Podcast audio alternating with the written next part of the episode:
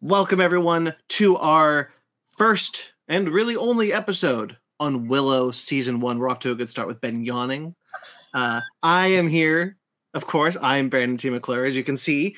Uh, and with me is Ben Magnet. The only reason why it's the two of us, we're the only two who got to finish the show. Um, Sparks did attempt, but did not uh, get there in time. And we wanted to be sure that we got this episode out as quickly as we possibly could because the show is now pretty much a month old at this point, I think. Eh, give or take.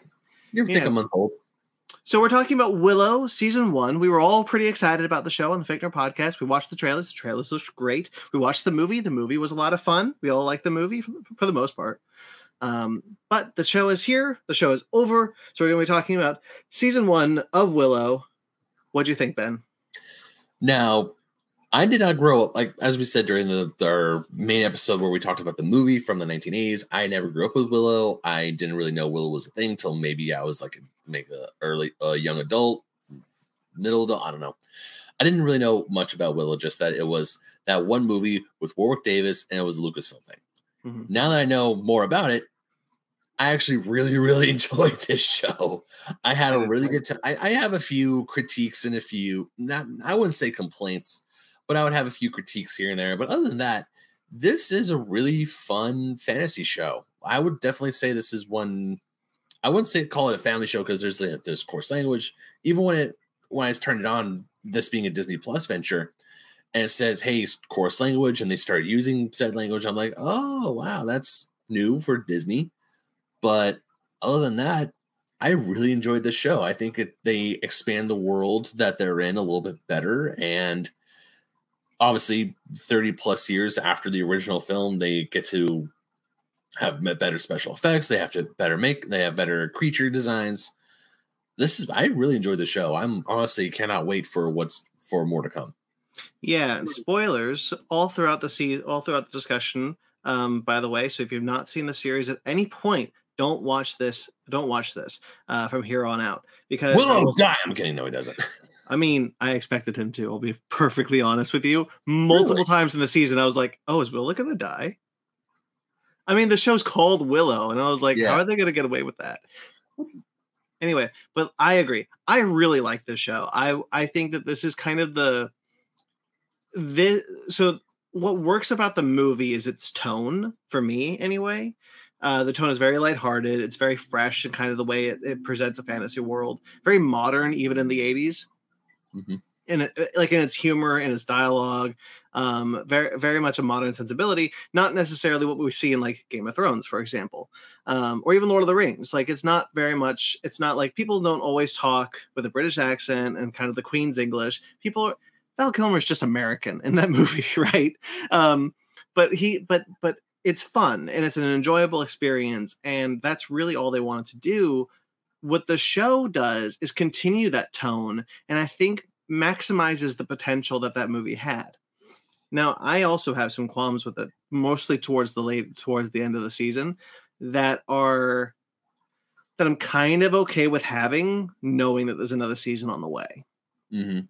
um and especially with graydon and i'm wondering if you probably had the same thought with graydon Yeah, I definitely do. so let's get so let's get into some of the stuff that worked, some of the stuff that didn't work. I I, I prefer to start with negatives because I like to I like to mostly fluff up with some positives. Yeah, yeah. Um. So let's start let's talk about Graydon, who I think is the weakest part of the show, unfortunately, even though I really like what Tony Revolori is doing. he Graydon's for me is like gosh, he is a weird character. Okay, when I say weird character, he I don't know how to properly describe this because I don't hate Graydon. I actually really like Graydon. He's I like how I like what his character is. Um, I like how he is a prince forced into a marriage that he he also doesn't want to be a part of. Like you can tell right from the get go when he first meets Kit, he's like, "Uh, I'm not into this. Right. And, And there's Kit- a, there's some really cool ideas with Graydon that I think are Yeah. really that I think are really, really fun with the idea that like he doesn't know who he is because he's been told who he is his entire life. You know, he's Yeah. he was he killed his brother because he was possessed. Later in the season, he gets possessed. Um, he he he's forced into this marriage. He's forced to this destiny that he was never supposed to have because his, his brother was supposed to have it.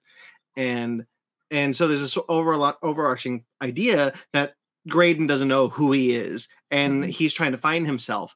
And it seems to be that seems to be that the mo- that the show wants to bring him into becoming a sorcerer like Willow, and that's all well and good. But by the time we get there, it's so late in the damn season. Yeah. I'm just like, wait, what's going on now? like when he does when he uses the flute to use his magic spell to when, when they were getting chased on the shattered sea i'm like hold up a minute when Yeah. did he learn to do that there are, Yeah. a few, there are definitely a few times where there's like some things were brought up and i'm like wait we're not just going to address this big gaping i don't want to call it plot hole but this this thing that sounds really important and thankfully we are getting a second season because i didn't or we're getting three seasons apparently Yeah, I didn't. I didn't understand. I didn't think that we were getting uh, se- uh more seasons. I honestly thought we were getting a one and done. Hmm Like this was just like the one season. That's it. They saved here Sleem and everything because when the more the show was going, I was like, there's a lot of stuff that's unresolved, and I don't know how they're gonna fit it all into the last episode. And the last episode is only like 52 minutes long, give or take.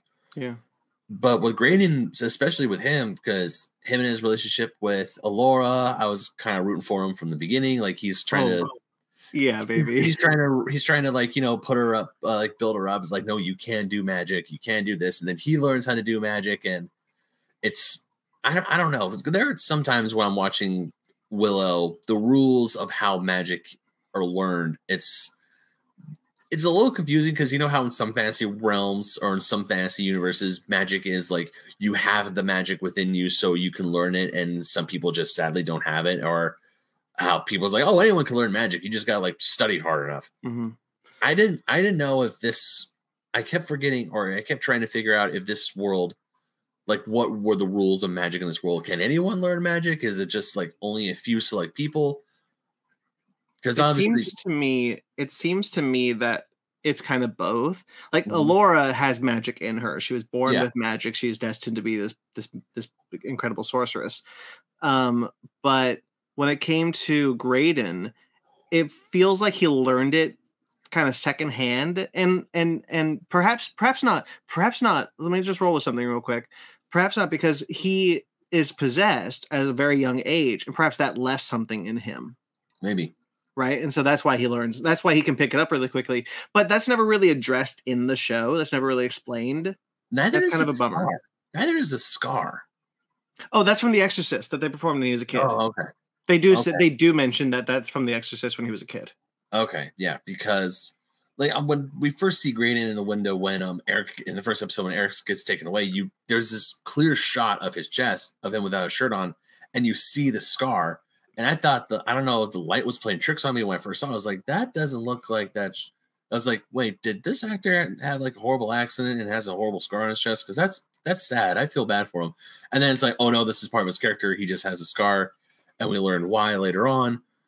But there were definitely some things, or especially with Graydon's, like we should probably wrap this up. Like, how did the exorcism really go? How? Why is his father? Con- I mean, we know why his father's constantly mad at him, and we know what happened. And the only true clue is like the creepy eyes when he pulls his brother out of the tree.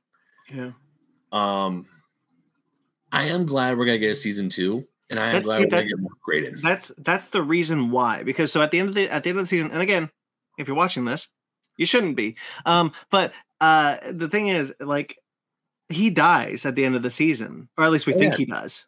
Uh huh. and we're like and so like i'm thinking to myself like well that was a waste i'm Mhm. kind i'm actually really bummed about that because i like this character and, Yeah. and i like tony revolori as this character and i want to see that go and then the finale the final bit where he wakes up in the battlefield that willow sees in his in his Mm-hmm. um in his premonition I was like oh okay i'm i'm i'm okay with this if we're going to actually be going through some stuff with him and its own subplot hmm that makes me very happy. By the way, did you notice the two-headed horrible monster in the in the battlefield? Oh, I saw it. My God, that thing is gnarly. like when I saw when I saw um like sexy dark Elora standing there and she's talking to Great, I'm like, oh no, that's like the worm because the crone's dead. They they she she's able to defeat the crone, and I'm like, this is the worm playing tricks on him. yeah, This is and then you see like the, the the horde of monsters behind behind Dark Elora, and I gotta I gotta tell you, this isn't. I know we're we're talking mostly about negatives. I do have a few more negatives here and there, but one No, thing I do want about some positives. yeah, I want to talk about the. I want to talk about the musical choices. Every so oh, can we wait actually? Uh, because I want to we'll- talk about the musical choices too. we'll put a pin in that. Uh, yeah, let's we'll- put a pin in that one. definitely put a pin because I I don't know why I really like the musical choice for the last bit. Just something about that guitar, but we'll talk about that. The more. whole, the whole move. Uh, uh, before we get deeper into it, because I want to talk about some of the stuff with uh, other with some, some positive character stuff. Before Mhm. we get into it, I think the musical choices are excellent in the, throughout the show. Um, but the cast is beautiful. yes, I The, the cast of the this is the most beautiful cast I have ever seen in my life. this cast truly is awesome, and it. One of the things I want I want to I want to praise this show about is that it brings back that classic adventure fantasy. It brings back that that fantasy adventure, but it also does isn't afraid to really raise the stakes. Like when um, like when the old guy shows up, I kind of had a feeling that when the old guy um volunteers to join the party, he dies almost immediately. Oh, um, uh, Madmartigan's friend, who was Yeah. played by famous actor. Uh, let me check. Hold on. You keep talking. I know. Yeah. I forgot this guy's name. Yeah, when he dies practically immediately, I'm like, okay, so this isn't going to be your typical Disney kids show where it's going to where they're gonna like everyone's gonna make it out, everyone's plot armor is gonna be fine. There's not real stakes. There's no emotional baggage or anything like that. Christian Slater. Oh, I wasn't talking about him. I was talking about the guy in the very beginning of the show, the old dude. Which old dude? The old dude who gets shot in the arrow when he's talking about uh you need to survive in the in the Oh my god, I forgot about him. I mean Christian Slater. We'll talk about Christian Slater um as well. But yeah, this old guy like straight up just gets an arrow shot into him and he's like, "Ugh," and he just keels over and dies. And I'm like, okay, so there is danger because you know how you, with with a lot of fantasy um family fantasy shows there isn't I mean there's danger but there's no like real danger out there. This one's like, nah, this place is dangerous. You gotta be on your toes. You gotta be careful. Well, I think the I think clearly our main characters have plot armor. Oh, they Um, totally do. We we we wouldn't be following them if they didn't. Mhm. Um, you're not going to kill Elora. Um, Right. real Yeah. quickly though, uh, that reveal actually took me by surprise because I didn't realize that the show was set only about 20 years after the first film, but it's been 34 years since the first film. So I Mhm. thought at this point we'd be like they'd be older, but like these are all a bunch of like 20 like early 20 somethings. Yeah. Um, Like the and oldest one in the party is is uh, Boorman. oh, my bisexual king Boorman. Um, Boorman is beautiful. I love him so much. He is my um, favorite. He's my favorite character, actually. Boorman is 100% my favorite character. I think he is so funny. I think that char- that actor is whip smart with his dialogue. Um, he's written so well. Uh, eh, eh, there's a line at the end of the show where he's just like, "Do you want to go in there, or do you guys just want to kiss like real quick?" And he's just like, he, they're just like, "What? No." It's like, it's like, fine. Well, you know, you're lost. The whole Uh, the whole time I'm traveling with Boorman, I'm like, that's something he definitely would say. hmm And also, I, I want to call the show like D and D light in a sense, because the whole party is kind of like a Dungeons and Dragons party, where you have and Boorman is your like classic barbarian who just runs into a fight and is like, let's go. Um, I think Boorman is really great. Boorman is definitely the standout. I do think Warwick Davis is really good in this in this role. He he comes Mhm. back to to Willow really well. Um, and I like the idea that Willow isn't the greatest sorcerer in the world. Like he he has ridden off this this legend of destroying Bavmorda, but he didn't actually do it. And the movie, the like the, the show reminds you, of like, hey, actually, remember Willow didn't defeat Bavmorda He just tricked her, and she he just tricked her. And and so he's just like, I've been writing that for years. And like he's still a powerful sorcerer. Obviously, he's still really good at sorcery. Mhm. Um, but he's not like the most powerful sorcerer. And I really like that. Yeah. Um Kit and Jade. Um it, it's incredible that there is a fantasy show on Disney Plus with a lesbian relationship at the core. And they don't shy away from it at all. The first episode they kiss, and they're just like, Yes, this is a show about gay people. Mhm. sorry like and, and like there's no there's no like there's no like pretending that like, that like oh you know you know you know you know it's not it's all subtext it's text it is yeah. it is 100% kit and jade are in love they are the main relationship of the show um and i think they're delightful together um, it's very much obvious like the owl house is with their two characters um luz and amity being in a relationship in a in a gay relationship themselves um, but yeah, it's not just subtext; it's text. And there, are, I do like the relationship, but there are definitely times where, like when obviously when Kit first kisses Jade, when Kit first kisses Jade, and then when they get they're in the um um uh, was it Nockmaar knock something? Oh, the castle. Yeah, yeah, the creepy castle of Knock Nockmaar. Nockmaar, thank you. Nockmaar.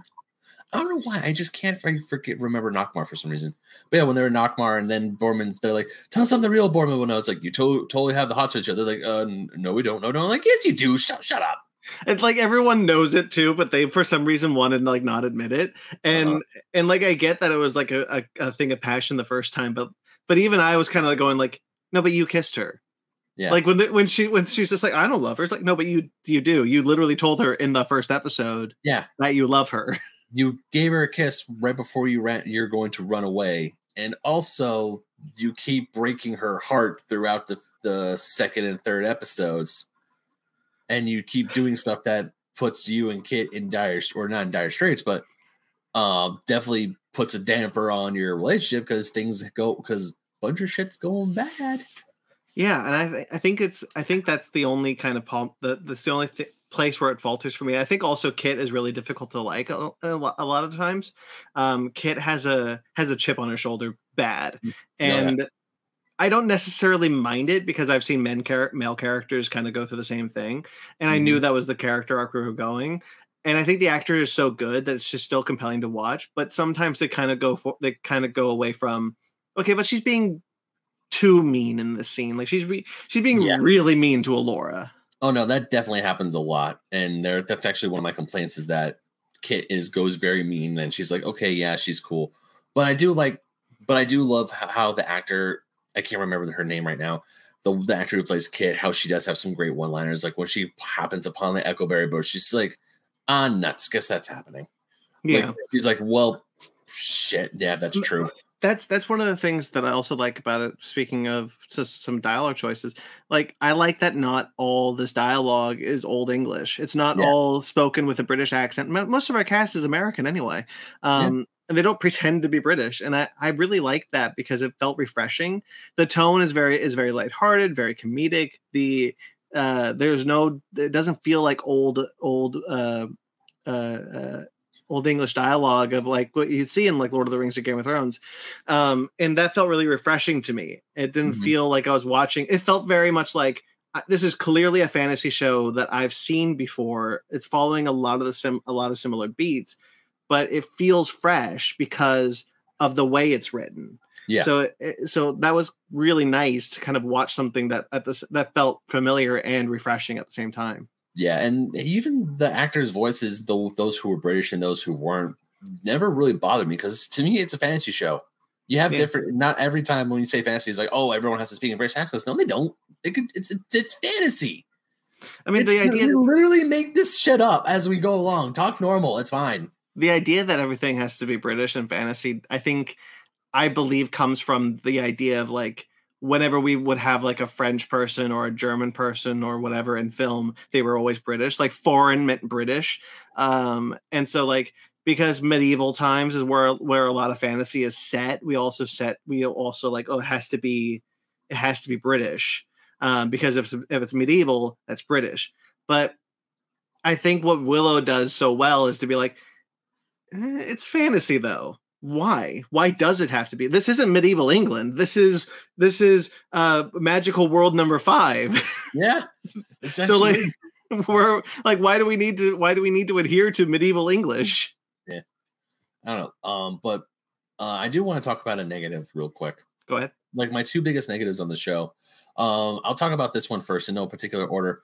There were definitely times where the editing of the show threw me for a loop yeah. And I just would be like, but why though? And then there are even a few times where some acting choices, like some acting choices were made. I don't know by the actor or the director or possibly both.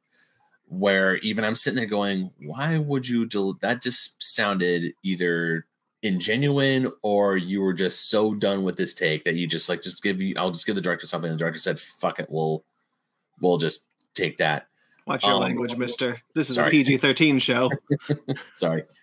Um one major one major um editing cut that I noticed or even acting decision I saw was in the last episode where Kit was fighting with Eric. Mm-hmm. And she's and Kit's about to deliver the the killing blow to Eric, who's been possessed, and he has like all the darkness in him. And then Elora just goes, "Wait!" It just like this. No, like mm. like stop. Like no, stop. No. I mean, I'll, just like no, don't kill him. Just it's like it's like no, way, don't. It's you know it, it just I, didn't feel I, genuine. I, I don't remember exactly what you're talking about, but I don't disagree there because there's a moment actually in the same scene in the same sequence of events uh, that I had a, that I was curious about. So the so one of the MacGuffins of the show is the Lux Arcana. It's this yeah. kind of it's this kind of armor that was made that has key and is magical armor. Chimerian Cuirass, yeah. And um Boorman oh, the Chimerian Cuirass is the armor. The Lux Arcana is the ki. Yeah. Right. Um, uh, is that uh, uh, Boorman tries to use it because he was like, we went on a quest, quest to find this, and uh, Madmartigan uh, d- didn't find it, and we ended up, and now he's. Well, we'll talk about Madmartigan uh, soon. Um, but Borman wants to use it because he thinks that it's destined for him. He thinks he's a pure-hearted person, but he's not. Um, even though he's trying, and so like it's given to Kit, what I don't understand is why did they wait to use it when the crone was dead? Because the crone dies and then Eric becomes the main threat, and then they use the the Chimerian Cuirass. Yeah. And I, was curious about that editing. I was like, why didn't you just like get in there, turn on that armor, and just start, start kicking ass? Yeah, like if the crone is doing her thing, I would have been like, because the because Boorman tells us the myth of the of the Chimerian Cuirass, where it's like whoever wears his armor is essentially invincible, yeah. like they will not die. So if I'm going in there and Boorman gives the armor to Kit before they go inside, it's like put that sucker, slap that sucker on. It's like hit the on button and then go and then go and storm the castle. But yeah, okay. so that, that, was kind of a sequence of events that I felt like it almost felt like the Cuirass was a was kind of an afterthought. Oh, right, we have this, so let's let's use it. Yeah. I, I kind of feel like maybe the battle with Eric and the battle with the Crone should have been happening at the same time rather mm-hmm. than one after the other. Um, yeah. and that's really the only issue I have with the final episode, which I think for the most part is stunning. No, no, it um, is because um, I, I, think there's a lot of great like CG in this in the show, and I think there's a lot of great action sequences in the show. Um, although some some not so much, but we'll get into it. You wanted to say something, yeah. Um, there's another part during the episode where they're escaping the mines of of Skrillin, or Skillin, you know, the mountains with the trolls. Where and Mark Hamill makes a cameo. He does. He's the voice. Remember, he's the voice of the of the um uh ne- Nelwyn. Nelwyn, what's Willow called? The Nelwyn. Nelwyn, yeah. Um, when they go to the that the the Nelwyn vault inside that inside that place that where they find the cure. Oh, the tomb. That voice is is Mark Hamill. Man, yeah. I thought it sounded familiar. I just didn't put my okay, that's neat. That's neat. I really like, by the way, that the trolls just sound like middle managers. Yeah, that was re- that was really he funny. Just, he just comes in, he's just like, "Okay, hi guys, how are we doing?" And it's like, "Huh, I wouldn't." I, yeah, I also want another thing. I like it when trolls when they take fancy tropes because you know you see trolls, you think they're gonna sound all like, "Oh, we're trolls, we're gruff, we're like, we're no nonsense." We're like, then then it just goes, oh, "Hello, my name's Steve. This is mm-hmm. Kyle. We're a word of the mill management here, so we'll be in charge of you for now for a while." So, yeah, that was funny, but that's that that was not my complaint. My complaint slash criticism is, I understand that you want that some things need to be interpreted on on the audience's own but with a fantasy style show like this, I do feel like some explanations are warranted. And I felt like I never found out why Elora was feeling sick or she was feeling tired or how she was causing the tremors in the mountain when they were going to rescue Kit and Willow. Oh, I did find that a little confusing. I guess it was just the stress. Mm-hmm. of being there. Like, I, I didn't and I think that's the most that we're supposed to yeah. think of it. I didn't know it was because she started to feel sick. I didn't know if she just just some anxiety maybe, but the fact that and then because she is literally bringing the mountain down, and that's what how like when they're on that um that lake, which at first I thought that lake was molten lava, but Me too, one thousand percent. I was like, why are you walking on that? I know I'm like that's lava, dude. Oh, that's not lava, that's crystal. Oh, oh, Looked really cool though. and it does look really rad. Yeah. But as they're walking across it, I'm just sitting there going, huh.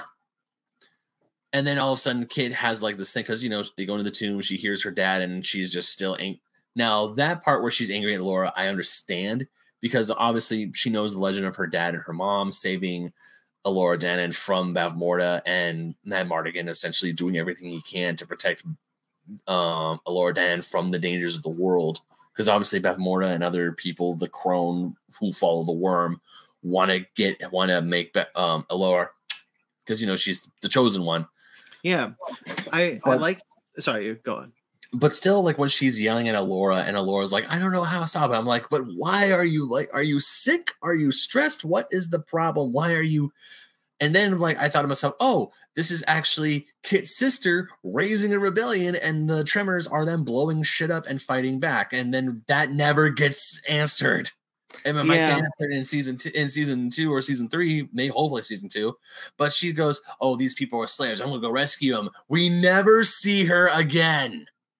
Yeah, I don't disagree with that. It didn't bug me as much um, as we went along, but I do I do think that probably a, a more uh, because there's this training montage that I think is really good later on in the season where um where like Willow could have been like, "Oh, your your power brought the mount almost brought the mountain down because it's Yeah. not contained or something like that." They could they could have thrown in a line of exposition somewhere. Um I don't dislike the fact that there's very little exposition in the show. Um, in fact, I think it's one of its strengths, but every now and then I think they pulled away too much on the Mhm. exposition. But because you brought up the mountain, let's talk about Madmartigan. Yeah. So the story, so so it's kind of a mystery up until we get there of where Madmartigan ended up. Um, he is alive as far as any as far as people know he's alive question mark um he's missing and a lot of people just kind of assume he's dead but but um boorman specifically thinks that he's still alive Mhm. um and i think that that's and that that's kind of an engaging mystery throughout and then it's revealed that he is alive i guess but he's in the realm of the worm and the worm is like this big massive uh it's spelled w-y-r-m which Yeah. implies it's a dragon Mhm. um because that's what it's implied it's a wingless dragon. Essentially, that's what worms WYRMs. That when you spell worm, that's essentially referring to a wingless dragon. yeah Like they have So- like they have like four legs, but they just don't have wings.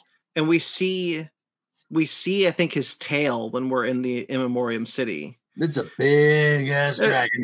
It's a big big dude um and so he he decided to go to the realm of the worm because he knew that kit would be a lot would be around to protect Elora yeah. um by the way so the reason so how they were able to do that is it's not it's not Val Kilmer's voice it's actually Val Kilmer's son who Oh, that, played makes, who, who plays Madmartigan that makes sense.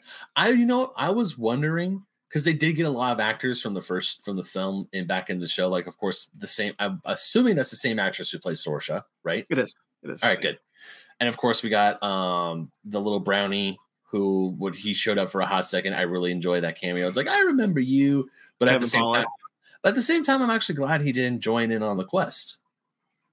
yeah It's it- although it's a little weird that he's in the show because he's he's just mostly a cameo just to of be like hey willow i'm a dad now I'm staying here with my daughter. Bye. yeah well it's Um, fine also- it's fine it's a cute scene Yeah, but also, I, I mean, we do get the why um Kaya's gone, Willow's wife, and his son is gone because he oh was out. kaya's dead yeah, Kaya, she dead. yeah but his son isn't his son is implied to have just left Yeah, because he was so upset that Willow wasn't there when his mom, when the mom died, that he just because Willow was out doing sorcery business. Because he was because Willow, I guess, went on adventures in between this in the movie. Yeah. Uh, Willow and Madmartigan kept in touch and still went on adventures, and not not like all the time, but he, in one of the times that he was gone, the village was attacked and his mo- and his wife was killed. And but we don't know why the villagers retreated from the village in the first place, Right. which is left a mystery. Which is left a mystery from the season Mhm. that I was up until I, up until the end of the season. I was kind of like, are we ever going to address that? Because they Oh, they set was- it up as a thing.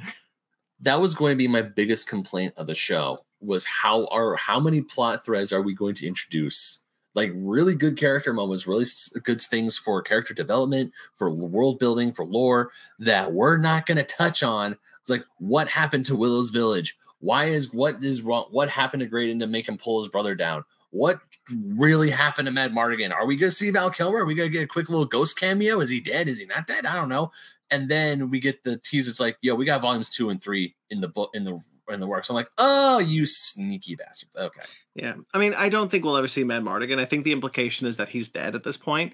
Um, Yeah. But his like ethereal soul is in the is in the is in the realm of the worm. I would And- be okay. Yeah, I don't know how much Val Kilmer's son looks like his dad, but I would be okay because you know how in especially in Nockmaar with the ghosts, where they took where they essentially they hologrammed um that the original characters and actors from the third film into Nockmaar as ethereal ghosts when we saw scenes from the first film play out, which I thought was really cool. I really liked that. I really liked that they incorporated that. I would be cool that Madmartigan is actually dead, dead, but you can, but at one part you can see his like ghost form, but it's um Val Kilmer's son CGI to look like Val Kilmer from the film, and he just like smiles and then he fades away because he's found peace or whatever. Yeah, I wouldn't I wouldn't mind that either. I think that's probably the best you can do with Madmartigan, considering Val Kilmer can't speak at this point in his life. Poor Val. Um, and I heard, I think I don't know if this is corroborated, but I do I think that the actress to play Sorsha and the and Val Kilmer don't get along. Oh, Um, makes sense. because of the because of what happened. Anyway, um, but a couple of things in Nockmaar that I really like, um, which is when um, they burst through the door and it's the the, the ghost of of the the Rev Revna Reva Rev the girls the girl who owns the wand before Elora. Oh, oh, um, um, Rev something. Yeah, But it's like I, I know what you're talking about. we see their we see their hologram and then like uh and like the new kids come through the door. I'm like, that's pretty cool. It's like No. same as last time with my friends. Like, yeah, Yeah, your friends. That was that was really neat. the best um, line though in Nockmaar I want to highlight, which is when they're talking about what happened there. And there's like, yeah, and then Bavmorda turned everyone into pigs. And and afterwards we we turn them back and they're eating pig and they're like, you, you sure you got them all? Pretty sure. And they just put their food down. that was really funny. I don't know if pigs live for 30 plus years, but yeah. Um, there was something else I was going to say about Nockmaar that I forgot. We'll we'll probably talk. We'll probably get back there. I, I thought going back to Nockmaar was a good idea. Yeah, Um, I I enjoyed going back. I another one of my favorite musical choices is when they after the fight at the slaughtered lamb, then you get to Nockmaar, and then you hear Enter Sandman play. I'm like, okay, that I like that. I like that rendition. That was good. Yeah, that was really cool because I like the I like so Nockmaar plays an interesting role because the idea is that like they what they did was Tangled ever after this. So I don't know how much you know about Tang- the Tangled TV series. not a lot. Spoilers for the Tangled TV series, slight, um, not not big ones. Slight spoilers for the Tangled TV series, which you should definitely watch. Um, they make it so that Mother Gothel actually worshipped a demon, and that demon is the true villain. Oh, And so what they've Oh. done, and so what they did with Willow is basically the same thing. That the that Morta actually actually was like the blood of the seven, uh, had the blood of the seven, and she, um, she, and she was working for the crone, but the crone was working for the worm. So I so to explain all that, to kind of like loop the series back in with the movie, I think it was a good idea to go back to Nockmaar and see references to the worm now Yeah. put into Nockmaar that we didn't see in the movie. Like- that was a really smart move. like the door that Boorman's trying to get through because It's the same door as in the vault. Yeah. So Yeah. that door, one of the things I was actually kind of meh on. Well, not meh but it's like, but we, I want to know what's behind that door because you hear the door. Like I watched that episode with subtitles on, and you can read the subtitles saying, like, there's voices on the other side of that locked door saying, "Boorman, come to us, Boorman." You, it's a bunch of sexy lady voices saying, like, "Come, everything's great in here." Mm-hmm. you know that thing that lures people you know the siren song that lures Yeah. sailors to their death or adventurers to their deaths i.e almost boorman because he just i mean the dude just wants. Boorman is so upset that he can't open the door too. He's just like, I'm gonna get that damn door. yeah and of course i'm sitting there like laugh, thinking laughing it's like it's just like in d&d when you can't open a locked door and you just keep getting bad rolls um but besides that and we see the sigil again in front of the temple so we know that sigil has to do with the worm but also it's like i kind of was wondering what was behind that locked door i mean we get to the idea- the the implication I got was that you know when we were in the in Memoriam City and there's the um there's the there's the room where with like this kind of like smoky haze and you like look through it and you see the, and it's like the portal into the worm to the worm's Oh. domain. uh-huh I assume every time we see that door, that's what's behind it. Oh, it's a, it's a way to get into the worm's domain. Okay. Yes. Okay, which is why which is why Madmartigan Mad Mardigan's sword was left in the vault in the tomb because he went through the door Mhm. into the worm's domain. And so like I assume that that those er, there are doors all over this world that lead to the worm's domain. Okay. Yeah, that, that makes sense. And I'm actually really I liked the the trope of the daughter slash son picking up the father's sword. Me too. I like when she finds the, her dad's sword and he she hears her dad and she grabs the sword. I'm like, yeah. And I look, I'm like, that's a must. That whoever made that sword is a damn good swordsmith because that sucker has survived 30 plus, 20 plus years in a dank dungeon, rusting everywhere, and it's still sharp. Yep. Fantasy World number five, man. That's Fantasy true. World Or- number five. Unless the plot, uh, unless the plot mandates it, magic swords don't break from parents. The um the Lux Arcana and the Cuirass are uh what's it Chimerian Cuirass? Yeah, the Chimerian Curse. I guess the implication is that you don't know how to take it off and that you might not be able to take it off. Um, so the end of the season, they left it open of like, can Kit remove this? And like Jade's kind of flirtingly like, oh, I'll get it off of you. But like, can she? Like, is it possible? Oh, I'm pretty sure you just have to push a button or something. But yeah, it's I do like I thought that I didn't interpret it interpret that she can't get the armor off. I interpreted it as she's just joking that she doesn't know how yet.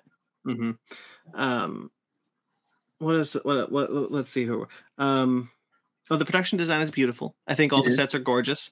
Um, I don't know how much, if any, volume was used in this in this show. It doesn't feel like there is any, and maybe maybe in the cavern in the caverns when we see like the lava lake, which isn't lava. Um, I can see that Oh, being. lava. I can see that being a volume, but I really like the production design and the creature design also is beautiful. The major creatures that the crone uses, like the dude with the the, the uh, cage on his head and the the bird lady, Ooh, awesome. terrifying. awesome The- designs. Yeah, I think they're called the Gales.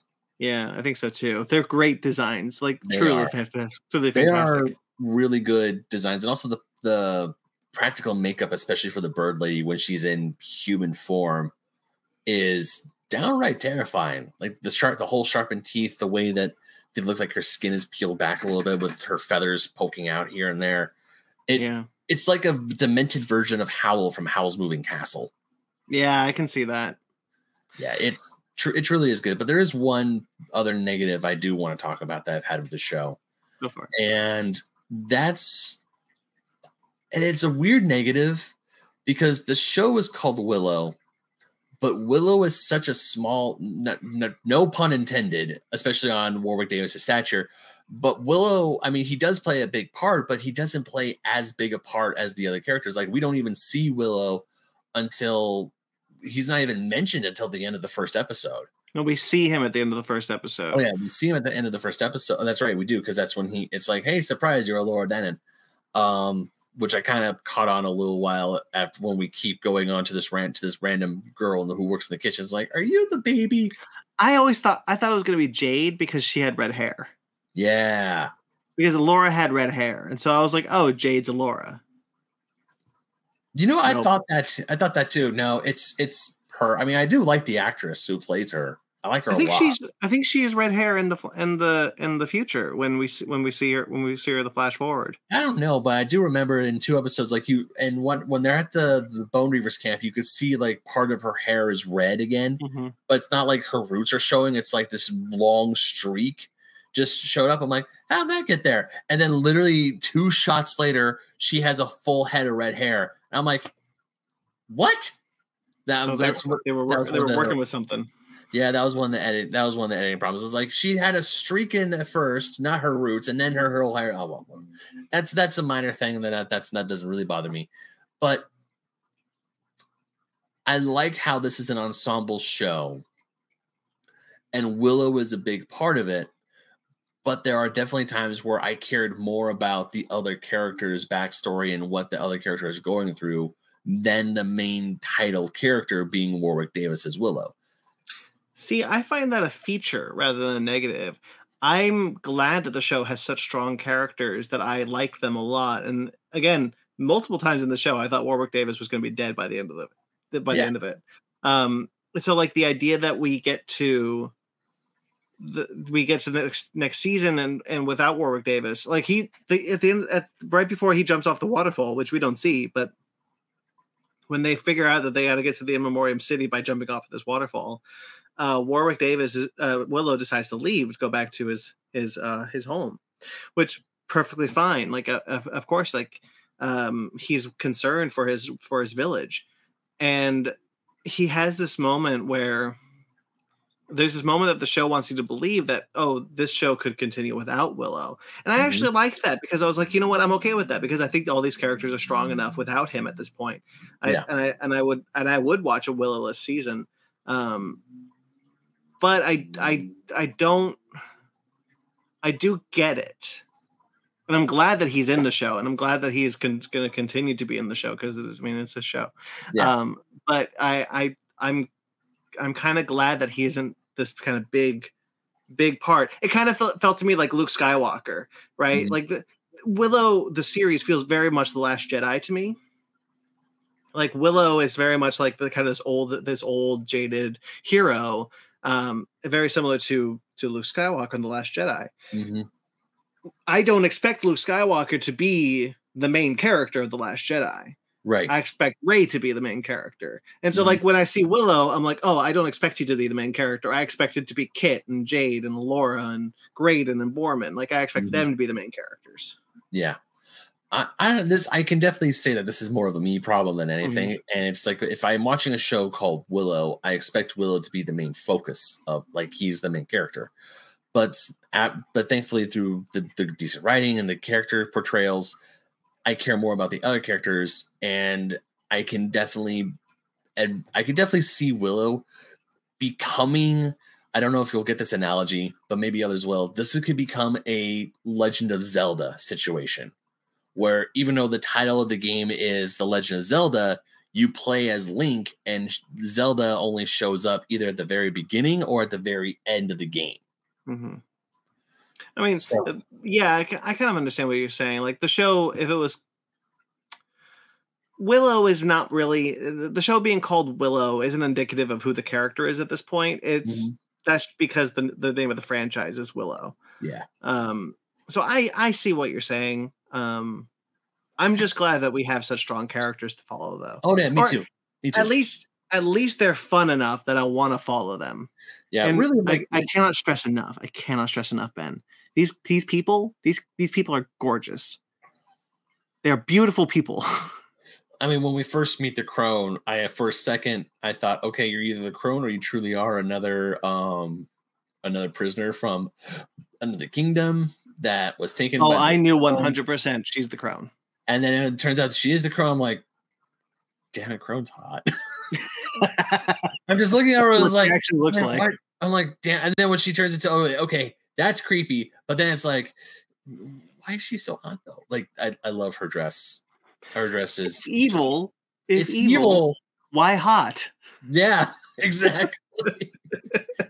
and also, uh, like when she does her her when when Eric is like, no, no, crone, and she's like beautiful, young and beautiful, but then when then and they kiss and she's giving him the the dark inf- the the dark infection, but then you cut to Kit and Jade and Elora who are like, oh, because you see him kissing the old withered crone monster. Man, um, I want to talk about um, one of my negatives, which is that I think while a lot of the action in the show is good, um, especially some of the magic action, I think is really cool. That um, I really like how the Crone and Elora fight with their magical powers. I like seeing kind of the streaks like come through and kind of these like light these like lightning lines come through. Um, some of the sword fighting, I would have liked to have seen less cuts Yeah, me too. And and I think a lot. I think there's a lot of good sword fights, especially when it comes to probably the, the more seasoned action heroes in the in the in the show. Like I think the actor who plays Boorman gets some pretty good fights. I think the actress who gets Jade, who plays Jade, some pretty good fights. But when it comes to Kit, they cut around a lot, and Yeah. I, I I'd like to see less of that in the next season. Oh no, you're I'm 100 percent with you.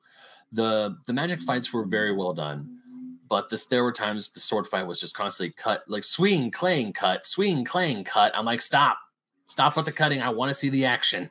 Yeah, and I think a lot of it maybe because, especially in the final, the final fight uh, bugged me a little bit because of it's kind of like maybe because it was in such a closed uh, a closed space, so it was really difficult to probably choreograph that. But like some of the stuff in like the forest areas, not crazy about. Um, in the next season, I hope that they do less cutting, more choreographing, less cutting. Yeah, I 100 percent agree with you there.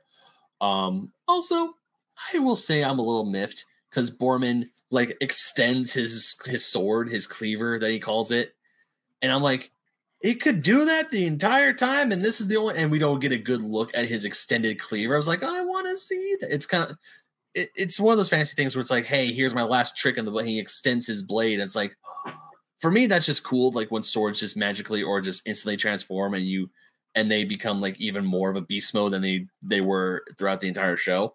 Yeah, And I was like, I want to see this because he goes, I'm gonna go out the same way I came in this world, buck naked and kicking ass. I I'm like- really like. I'm Boorman. like, Boorman, you're the, you're the best. I love you, Boorman. my bisexual king Boorman. Um, there's a there's a scene that I want to highlight. Um, there's a couple of things that we haven't even touched on. We haven't even touched on the lumberjack lesbians. Um, Nope, haven't touched. Uh yeah, I was so sad when they died. I was like, me too. at first I was like, are they an illusion of the forest or are they actually real? And then it turns out they were actually real and they were actually, no, we're gonna save this girl. And I'm like, oh, okay, that's awesome. Yeah. Woo. And then they instantly die. I really liked them. I thought they were really cool, and I like um, I, I like the actor who played the knight who gets possessed. I, I think he was really fun. Um, I know I've seen him before. I just can't put my finger on where else I've seen him. I- you've seen him in a bunch of things. His voice is Yeah. really his his his voice is the one that you're just like, oh right, I, I I've heard your voice a 1000000 times. Um, the uh they were they were fun. Um, kind of sucks that they died in the way they did. Um, I really like uh Jade's origin when they're just like, oh, the Bone Reavers. Oh, you're actually um, what's his face? The guy from the bad the bad the bad guy from the first film. The first Bone Reaver Kael, yeah. Kael, you're actually Kael's daughter. Actually, we're all Kael's daughters. He had a bunch of daughters, a bunch of sons and daughters. Um, and I, I, I thought that was really clever. Mhm. Um, Also, that was in the in Nockmaar where she fights Kael. Like you see the ghost, like the ghost of the, the, the Bone Reaver mask. It's kind of it's kind of like you know Luke Skywalker finding Darth Vader in the in the tree or in the cave, yeah, and they're going, and then like she finds out that that's it's like I am your father, and she's Yeah. like, oh, but this is my family now, and then of course the sister's like, you have to choose. You can do this quest, but once you're done, you got to choose. And she's like, oh no, do I choose between the love of my life or or my family? And at the end of the season, it's like you're choosing the love of your life. Don't don't get yourself, girl. We know who you're picking. yeah. I wonder what the next season's going to be like because they imply that it's going to take them a while to get out of the Immemorium City now that the portal is gone. hmm So I do. I'm I'm curious what's gonna how the next season's gonna go. Yeah. Um, the the there's one part that I really want to highlight, which is something that I love in fantasy and sci-fi and movies in general is when two people have unbelievable sexual chem- chemistry and they just want to bone the whole time and i call it the brendan fraser they call it the mummy effect right Oh, between Brendan Fraser and Rachel Weisz. yeah like you know when they set eyes on each other they want to bone when you see antonio banderas and catherine zeta-jones in the mask of zorro you know those two want to get it on so bad. see- What do you see Morticia and Gomez in the 1990 Addams Family films? Oh, they uh, eh, the the thing about chemistry, the thing about chemistry, when you have when you have two leads that are that are supposed to be in love, the thing about that chemistry is it needs to be so, for me, it needs to be so electric that when they're not on screen, you assume that they're having sex. And it's like that's that's how that chemistry needs to be. And so what I Wasn't really broken wasn't that like written in the Addams Family script? It was Yeah, like that- I know this is a kids movie, but we have to assume that every time Gomez and Morticia are not on screen, they are boning. Yes, that is that is where that is where I that is where I got the idea from because they're that's right. It's true. The thing about like what one thing that made um the, that made blockbusters that used to be that the reason why blockbusters used to be such epic love stories. We don't have those anymore. We don't have epic love stories anymore, and that really sucks. Yeah. Avatar is a love story. The first Avatar is a love story. Um, The Mummy is a love story. The Mask of Zorro is a love story. Um, the biggest blockbuster Pirates of the Caribbean is a love story, and and they and the chemistry is so palpable you can cut it with a knife. You don't see that a lot anymore. In fact, you see it hardly ever. So what I really appreciated is in this show. Yeah, when you can definitely tell that, especially in episode, I want to say episode five, when um, episode five and seven, especially, like when um, like when when it's Kit and Jade in the forest, and they're at Jade's. That's the uh, moment. Yeah where then she says, "In ten seconds, I'm to kiss you," and I don't know if I'm to stop it. She's like, "Well, there's only one way to find out." And then she instantly gets kidnapped. oh my "God damn it!" And then What a cock tease! I know. And then they're on the beach and they're fighting, and then she's straight upset and she's like, "You have to distract your opponent." And she goes, "I love you." It's like, "W- w- "Shut up!" Yeah, It's like very you, you just literally. It's like two episodes ago. You literally were about to make out, and you told her you didn't know if she you were going to stop. Now you finally get a chance, and you're finally like snuggling up together, and it's like it's obvious, and no one gives a shit. and I love it, and I'm so happy for it. But the moment I really want to highlight is the moment in the forest, because Yeah. what I really love is how good that chemistry is in that moment. Because they're looking at each other and they're heavy breathing and they're getting closer, and they like they clearly want each other, and like you don't see chemistry a lot like that anymore. And I'm really happy to see it in the show, um, especially in a show with such strong LGBTQIA uh, plus um, uh, representation. or representation. I almost said implications. Like that's not the right word. Representation. that's more. It's representation, um, It's and, kind of and, implied. It's like no, th- they they gay. and we get Rainbow flags everywhere. and we get it in the when they're on the on the sea of despair right the sea of the shattered glass sea of despair sea of whatever Shattered sea.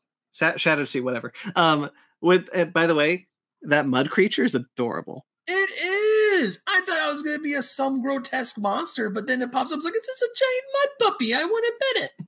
and that that chase scene through the mud through the mud creature with the mud uh, to the to the to the sea with the on the horse awesome Mhm. awesome sequence um i really i really uh like the montage that we get in that scene uh here's where we'll talk about music ben we'll talk about music finally i think the musical choices in this show are immaculate Now, the first few episodes, I didn't catch the musical. I think I caught some of the music, but it wasn't until Enter Sandman when I really caught it. And I want to highlight, and that's one of the things I really want to highlight. I want to highlight that musical choice because that kind of makes sense. You're going into the creepy castle, you want a metal song. Enter Sandman's a perfect choice because in the lyrics, it's off to Never Neverland, and they and it's it's about like exit light, enter night. Yeah. That that makes sense. That works. Enter Sandman, as as much as I love that song, as overplayed as it is in modern media, it makes sense and it works. And also I like the singer who covers it. I don't know what it is about like the last episode, the last bit, like when Graydon wakes after Graydon gets blown away, he wakes up in the realm of the worm, and you hear the no, not the realm of the worm. He Or- wakes up in the future. Yeah, he wakes up in the future with Elora, with evil Elora. Yeah, because that's what they say. Because we see references to this prophetic um, war that uh, because we see uh, Willow has a beard in Mhm. the in the prophecy that he keeps seeing, and he's like, for the, us to win, Laura needs to die. We don't necessarily know why that is until Graydon wakes up in that future and sees that Laura is actually the bad guy. Mm-hmm. Yeah. Yeah. But I don't know what it is about the opening drums and guitar riff to Dire Straits' Money for Nothing. You know, the I Want My MTV song. Mm-hmm. But when it was playing, and right when the credits hit, when the guitar riff starts going, I'm like, I'm hyped. I'm in. like, because it's this big crescendo, and good job, whoever edited that part. I will say, it's you because you've you've heard the song before. Obviously, you heard, you heard in what you heard in Willow, but also I'm pretty sure you heard on the radio. But there's this big, this drum, this keyboard crescendo, and it all gets to a point, and then all everything else cuts, and it's just the guitar, and just those like those three or four bars of just guitar music as the the credits start playing you see the um you see the army you see the horde behind evil laura. I'm like oh fuck yeah we're getting season two Language. sorry language. I'm like oh hell yeah we're getting season two. But yeah i was hyped. I will not lie um like the Nockmaar scene the music choices at the end especially for Nockmaar and season and the season finale it got me hyped up. I was like oh we're going to a dark place. And unfor- I'm, i had a feeling you either were awake or asleep but i was watching these at super early in the morning and i really wanted to text you and be like dude Nockmaar, Nockmaar's metal. the uh the whole the thing of musical choices in the show are great throughout throughout. I, th- I love the every every time they cut to a musical uh to a um a needle drop uh for the credits i think are great. My highlight was the montage though because i thought that was perfectly used um and i think the montage is well edited it's what it's cut together really nicely uh the uh the training sequences are really good. I love seeing willow train Elora and how casual he is with his with his staff, and he's just got his staff just just within arm's reach just to block or whatever. Um, I that whole sequence it works so well to me, and a lot of it is because of the music, and I think the music choice was really great. I don't know the song off ha- offhand, but i i liked it a lot. I can't remember. I just know that Money for Nothing and Enter Sandman were the two that were really big stickouts for me.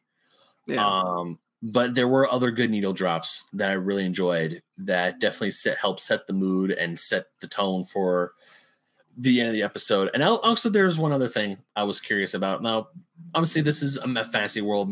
Magic works the way they want it. It's their rules.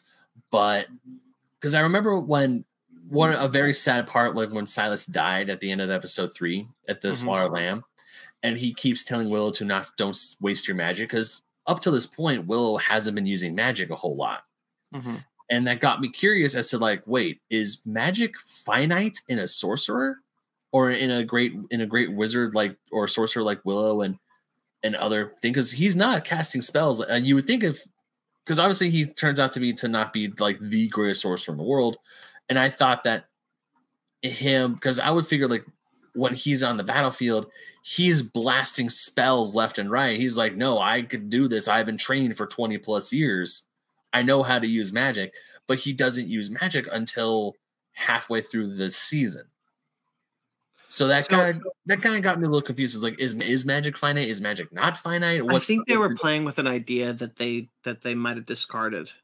okay. Um, I think the idea initially was that as you get older, it kind of it becomes kind of like a um, like your senses, Mm. um, where your senses start to kind of lessen as you get older. And because Willow is getting older, his sorcery would get would start getting Weaker. um, weaker. Uh, so he's it's not necessarily finite. It's that the because I assumed, and this could just be me, because like sorcery comes from your life force, is part of who you are. It's part of the more you use, the older you get, or the the weaker you get. okay. And I think they probably were playing with an idea similar, and then decided against it halfway Okay. through the season. And I don't necessarily mind that because I was happy to see Willow do some stuff. Oh no, Um, me too. Me too. I, like when Willow was training with Elora and he was blasting magic spells left and right. I'm like, that's what I'm looking for. Yeah, I was happy to see that, but I do wonder if maybe it's because if maybe in the next season they'll go back to the idea of like, you know, Willow doesn't have much time. He doesn't have much magic left in him, and he used a lot of it against the crone. Um, and so maybe in the next season we'll start to see him get a lot weaker and maybe not use magic so much. Yeah. Or or they'll just drop it completely and kind of keep going with the realm that they're going with, which I'm I'm okay with either, but it does create a weird um discontinuity with the beginning Yeah. of the show where he's not where he's very like I'm not I'm not using my magic a lot right now because he does that one big blast and then he gets really weakened. Yeah, that's that's what I was curious about because, like, if magic, I mean, I understand. I like your theory that the older you get, the weaker magic is for you, especially even if you're like one of the great powerful sorcerers. Right, and and even like with Elora, like the idea is like if you don't use it, you lose it. Like Yeah. Elora, Elora didn't use her magic for her entire life, and so it doesn't exist in her any. And so like the fear is it doesn't exist in her anymore. Yeah, So, so I'm. I, I don't know. Maybe hopefully season two will get more concrete rules on magic that for for this world, or maybe not. I don't know. the thing about um, magic, the thing about magic that's really tricky is that in, creating concrete rules for magic is really difficult, and I think Yeah. that's the that's the problem that Harry Potter has fallen into as the as it goes along. Um, I have this theory that I that I kind of peddle out every now and then. Feel like this is the right time to do it.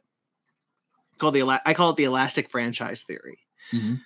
The idea that there are these franchises that exist in this world that are elastic, that can be stretched so much that and they'll never break. I think Star Wars is one. I think um, Dragon Ball Z is one, for example. So, for example, Dragon Ball Z can introduce aliens. Dragon Ball Z can can be like we were a fantasy world where the Monkey King was a boy with a tail and he turned into a giant ape. Actually, he was an alien. Um, and that that stretched but didn't break. Star Wars has the Force, and I think the Force creates a lot of elasticity for the for for it. Harry Potter is not elastic as Harry Potter has magic in it, but Harry Potter has a lot of rules to that magic that Mhm. make it so that if you can break that franchise, and I think the Fantastic Beasts films have, um, they've gotten to the point where where you stretch that you stretch those rules so far that this that the rubber band has broken. Yeah, and even there are times I can't think of it off the top of my head, but I know I've watched some fantasy show or fantasy movie where in the very beginning of the exposition of the film of the world building, it's like, oh, there's this one rule of magic that you cannot break because it is impossible. But at the end of the movie, they do the impossible. And that's a different thing because that could be about like, you know, if you believe in yourself so much, you can break the rules right. of magic, like whatever. But Right, like right. the idea of like the idea of setting hard rules on magic really, I think, hurts it. And it's, we're we're now a movie and a season into this season into this franchise, and I think at this point, putting down a hard rule of what magic is would actually hurt it more than more than it probably will. So um and at the like the rules of, of magic bothered me at first. And then the more we went in on with the season, the more Willow was started using his magic, the more that Laura started learning how to use magic herself. The, and even the fact that Green could also use magic because he's like, Hey, I have my flute. My flute, I just listened to what you guys said. I figured, screw it, I'm gonna give it a try. What else is what do we have to lose? And then Willow's like, No, personal objects can become conduits for magic. You're becoming a sorcerer. This is cool. Yeah. And I'm like, okay, like stuff like that, that that doesn't really bother me. And at that point, spells were fleeing left, well, not fleeing left and right, but magic. What? Because the very like the first three episodes of the show, I'm like, where's all the magic? It wasn't until the slaughtered lamb when Willow does his big, like, um, area of effect attack that I'm like, okay, now we're getting somewhere. Now I've I'm in watching a show about magic, but there's no magic. Now we're getting somewhere.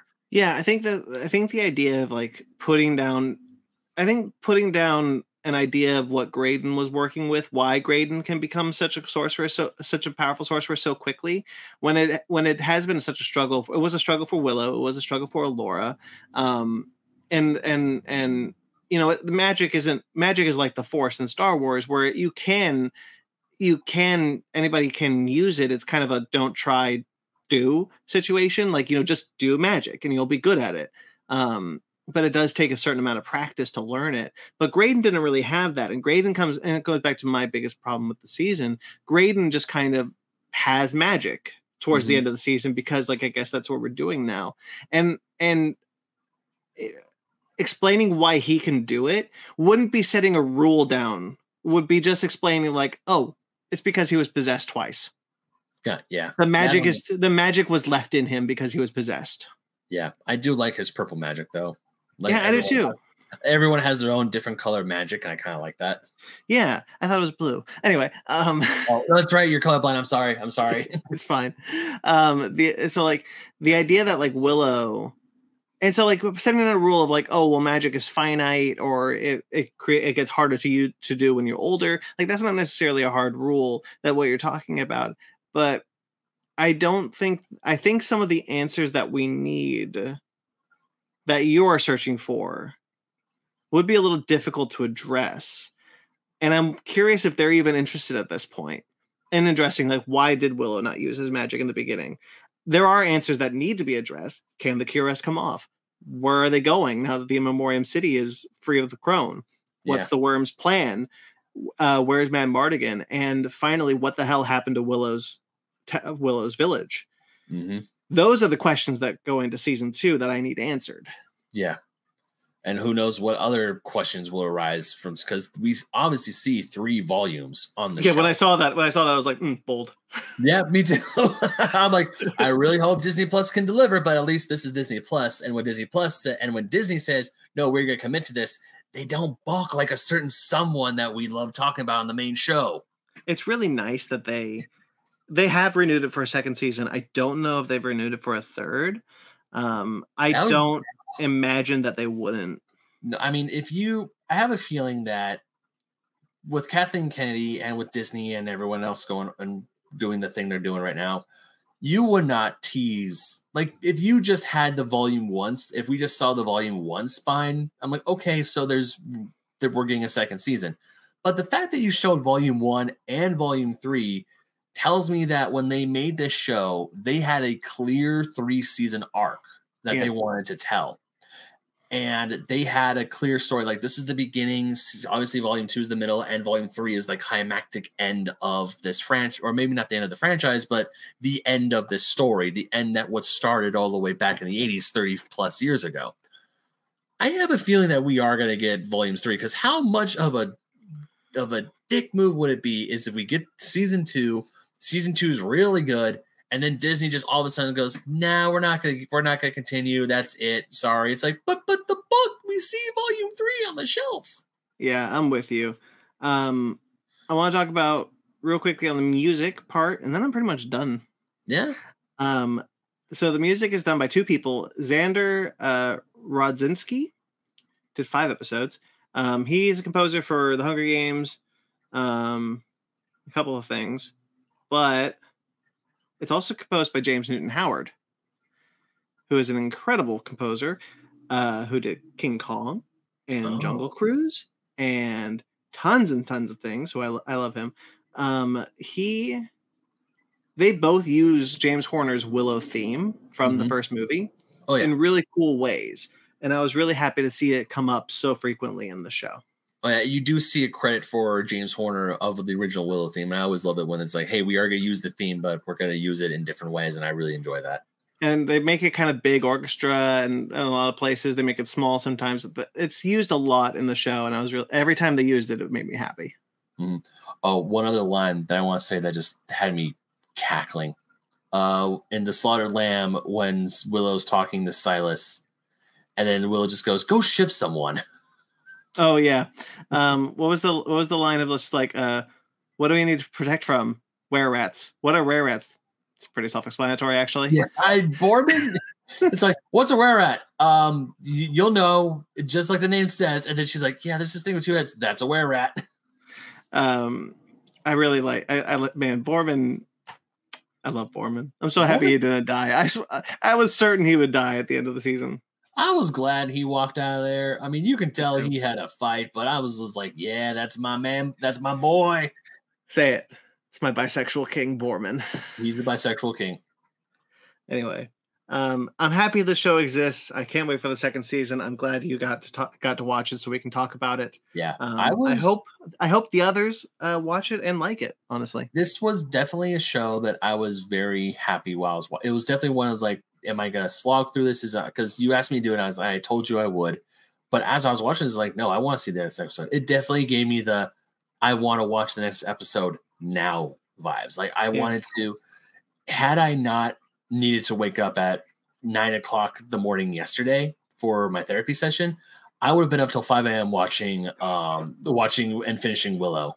Watching this show week to week and getting to the almost kissed where Kit is taken by the troll was a nightmare. I bet. Let me tell you, when that happened, I was like, no.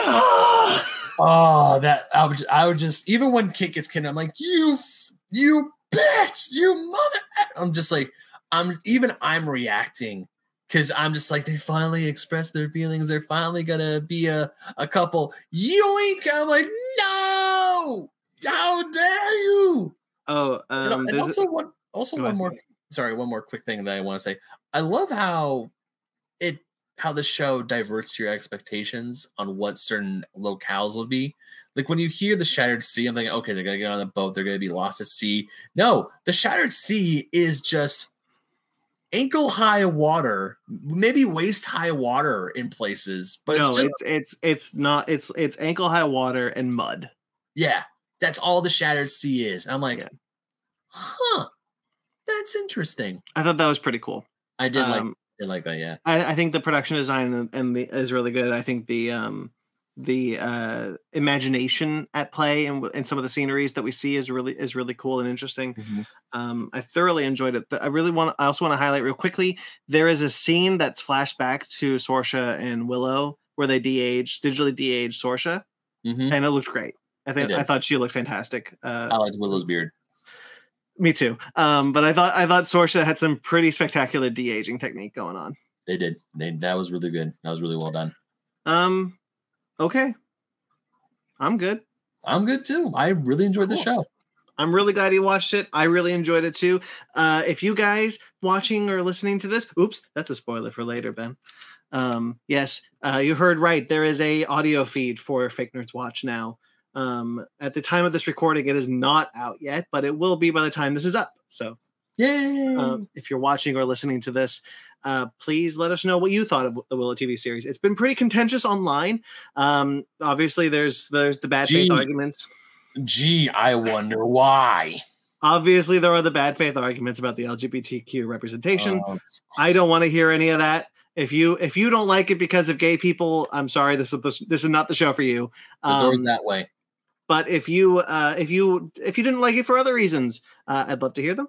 Um, I know people don't like the musical choices. I get it. That's a personal choice on mine and Ben part. Mine and Ben's part. That's understandable. Um, if you thought that Elora was insufferable, I get it. Sometimes I did too. Um, Especially in the beginning when she all she cares about is Eric, but then when she, yeah. when she falls in love with Graydon. Oh, Well, also when she straight up says, "Nah, I'm not going to do this anymore," like to the crone, like to the crone's face. I'm like, "Yeah, you see." uh, Eric has such a punchable face.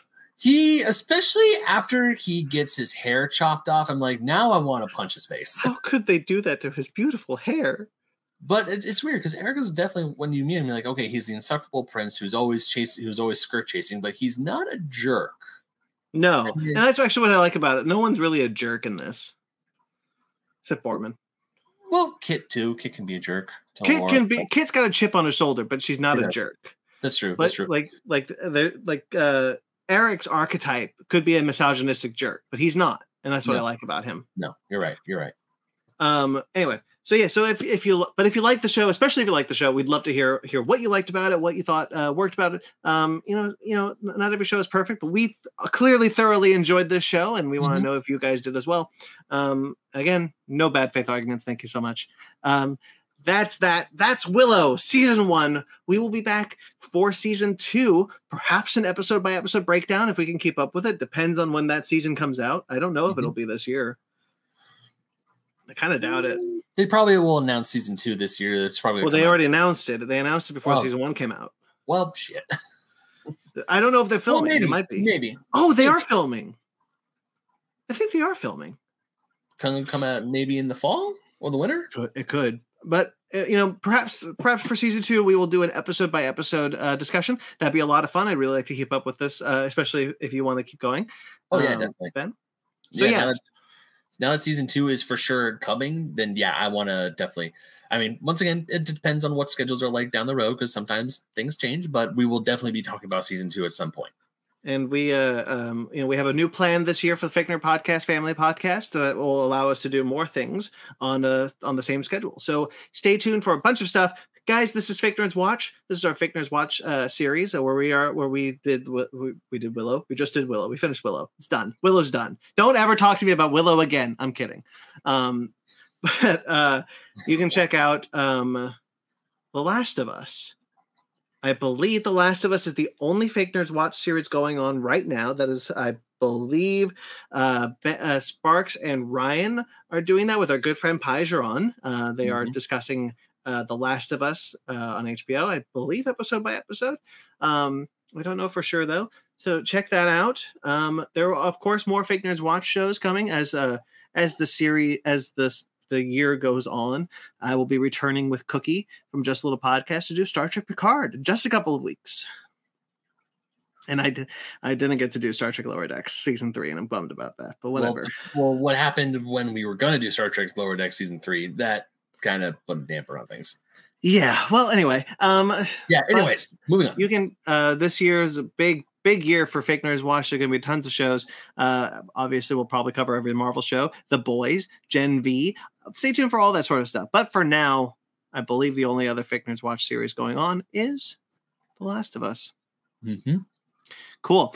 So you can check out all sorts of other shows on this channel. If you like this video and you subscribe to this channel, such as Basement Arcade, Basement Arcade is a video game series, let's play series. You can check out all sorts of video games that we've played and we've talked about. And We've scared to death Ben yeah. He's he's a ghost because he's dead because he got so scared. I'm the dead now. Bye. And you can check out Basement Arcade Pause Mini Ben's series on uh, on video games. Um, mm-hmm. Where the most recent episode we reviewed God of War Ragnarok. We did. Um, we did. Any episodes you want to talk about coming up? Yeah, we have the Basement Arcade Quarterly that Inside Baseball was going to be recorded almost immediately after I sign off of here, and also we I have uh, some great guests lined up, so definitely keep an eye out. Cool. Um, and of course, Animation Station, which just came out with a new episode. Love seeing that. Puss in Boots. Uh, my my my. Uh, I got to join Sparks on his show Animation Station to talk about Puss in Boots: The Last Wish, one of my favorites, if not my favorite movie of the year. Check out why in that review. Only if you've seen the damn movie. I haven't seen it yet. I haven't. Don't spoil the movie. I'm not, nope, I'm not going to spoil the movie. I'm not going to. It's. I'm definitely going to. Tr- if I can catch it in theaters, cool. But if I can't, I'll definitely watch it on Peacock because it's coming on Peacock. Yeah, it should come on Peacock. It's Universal. Fake Nerd Book Club are also, is also a show we do on this channel, and perhaps that show will also return this year, but we'll see. Um, of course, you could check out uh, Fake Nerd Podcast series, our mothership show, the show where all shows come from. Uh, Fake Nerd Podcast. That last week we talked about a thing. Oh, we hyped up 2023. Hyped up, yep. We hyped talked about all the things that we were excited to see coming this year. Um, that was a lot of fun. Check that out now. Um, and this coming week, we're going to be talking about uh, Sans Ben. Ben is going off on a vacation. Um, we're going to be talking about uh, the director of Train to Busan's newest film, Jung E, which is a sci-fi film on Netflix. So stay tuned for that. That's coming up this Sunday live. Uh, check us out. Cool guys, lots of cool things in the pipeline. You can check us out.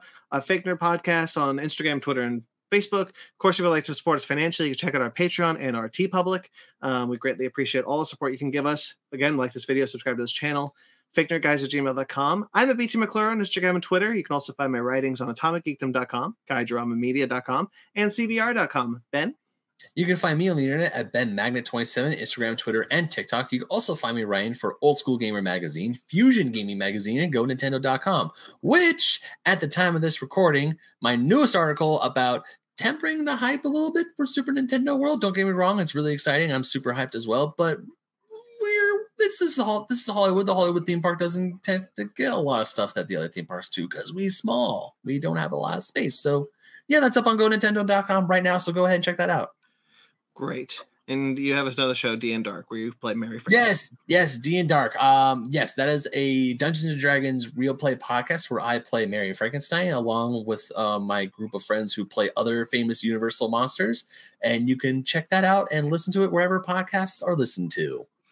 Excellent, Ben. Well, thank you so much for doing the show. This was a lot of fun. I'm glad we got to talk about Willow season one. Me too. I'm glad you told me to go ahead and watch the show because I really did highly enjoy it. And yeah, Very it, cool. was a, it was a fantastic show. I'm glad you liked it. I'm glad we talked about it. So until next time we see us, guys, stay fake nerds.